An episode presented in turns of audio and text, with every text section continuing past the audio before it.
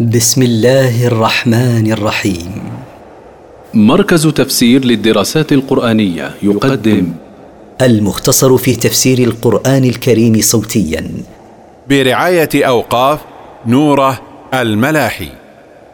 سورة الكوثر مكية من مقاصد السورة.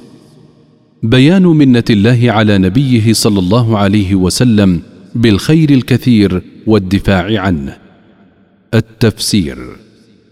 انا اعطيناك الكوثر.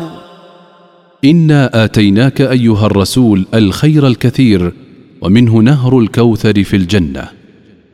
فصل لربك وانحر.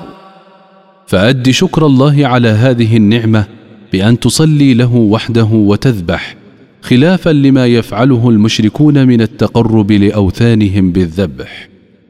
إن شانئك هو الأبتر.